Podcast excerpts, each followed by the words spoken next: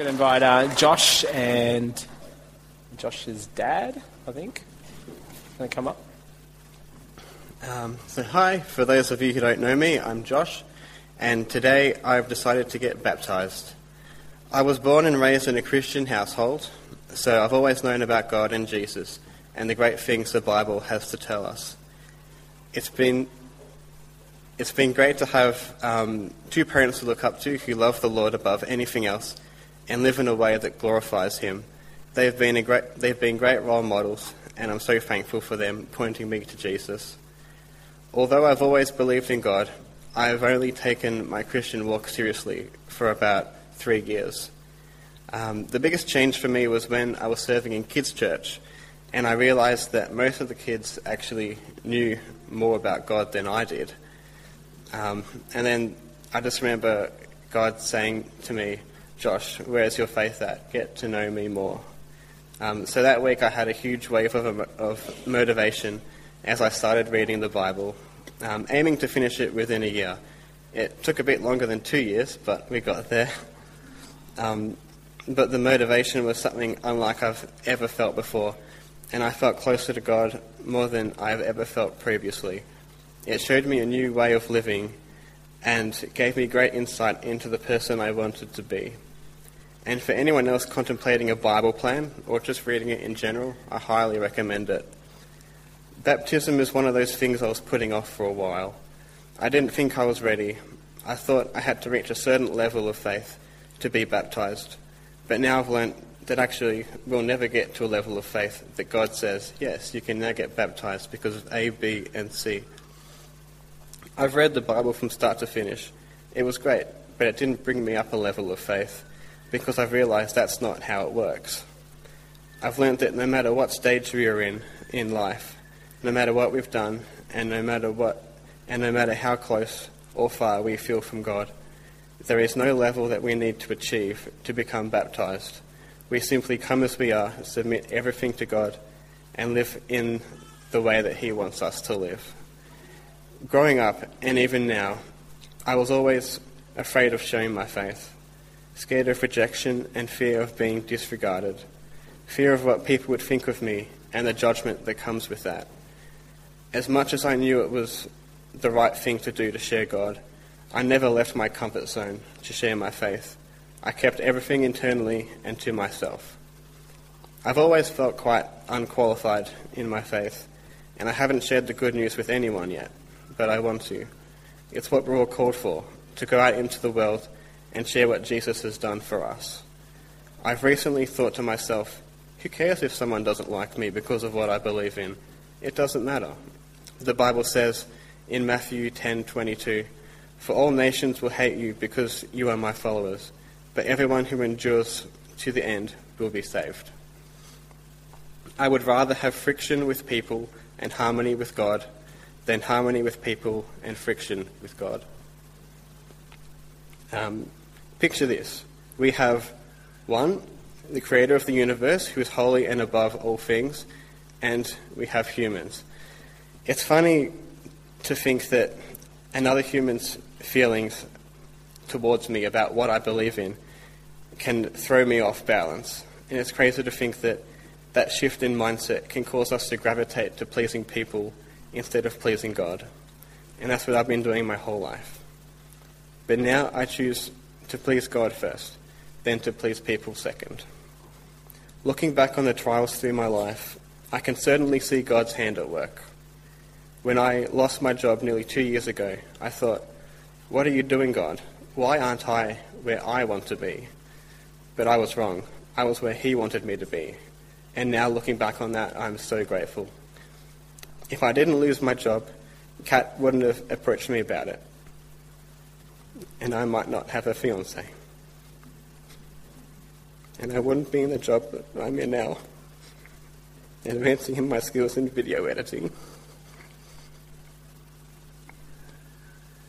God certainly has a plan for my life, and I'm willing to go anywhere He leads me, because He knows what's best for me, and I know He's in control.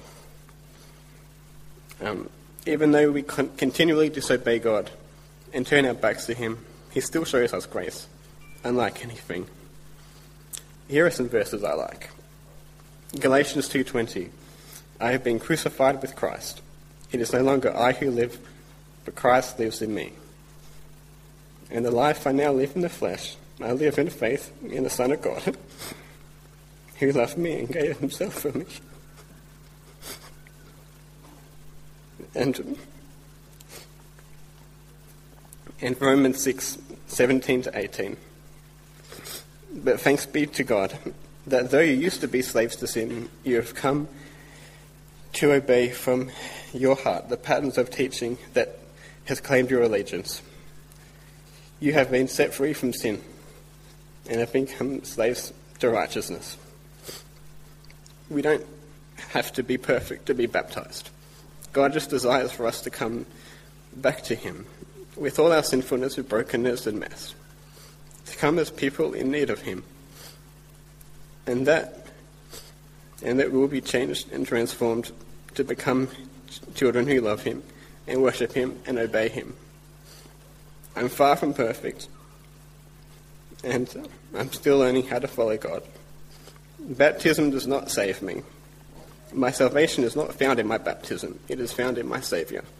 I simply stand on this stage today to declare that I love God more than anything this world has to offer, and to testify that I will try my utmost best to live a life that pleases God. Christ is my ultimate example, and I want to follow him and submit to him all the days of my life.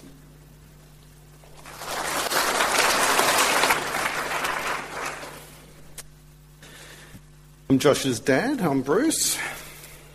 And um, Josh, I just want to say that, um, firstly, how extremely proud um, Mum and I are that you're taking the step of, um, of baptism today. The stance um, that you're going to be taking of obedience is going through the baptism waters is, is not an easy one, and um, it's it's not a popular one what you're proclaiming is uh, the death of your own life and the resurrection or the, the renewal of a, of a new life in Christ Jesus. This uh, is not a popular way of looking at things in today's world, as you'll come to realise as you um, step out in faith, as you talk to those that you work with, those you come in contact with, and engage engage with. However, there is victory in Jesus' name.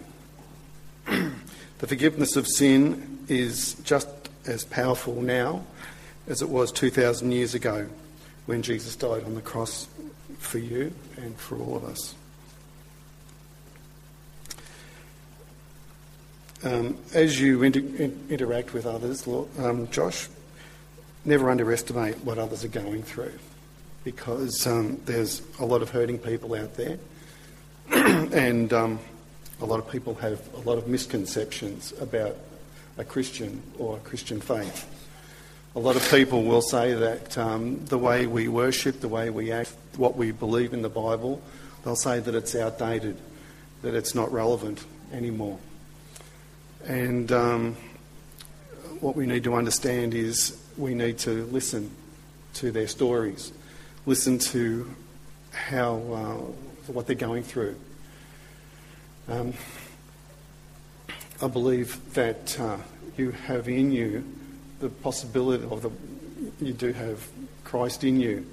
You are His, um, what's the word? Um,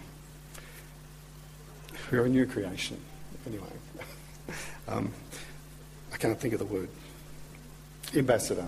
You're an ambassador for Christ. Hebrews um, 3.18, 13.18, sorry, 13 verse 8 tells us that Jesus is the same yesterday, today and forever. People don't need religion, they need Jesus. So what, what you've said just here um, is uh, is really great to hear that um, you're willing to to lay that on the line and to proclaim your faith. So that's awesome. Um, I just want to encourage you with a simple verse of Scripture, but it's powerful. Matthew 23, where Jesus says, Love the Lord your God with all your heart, with all your soul, and with all your mind.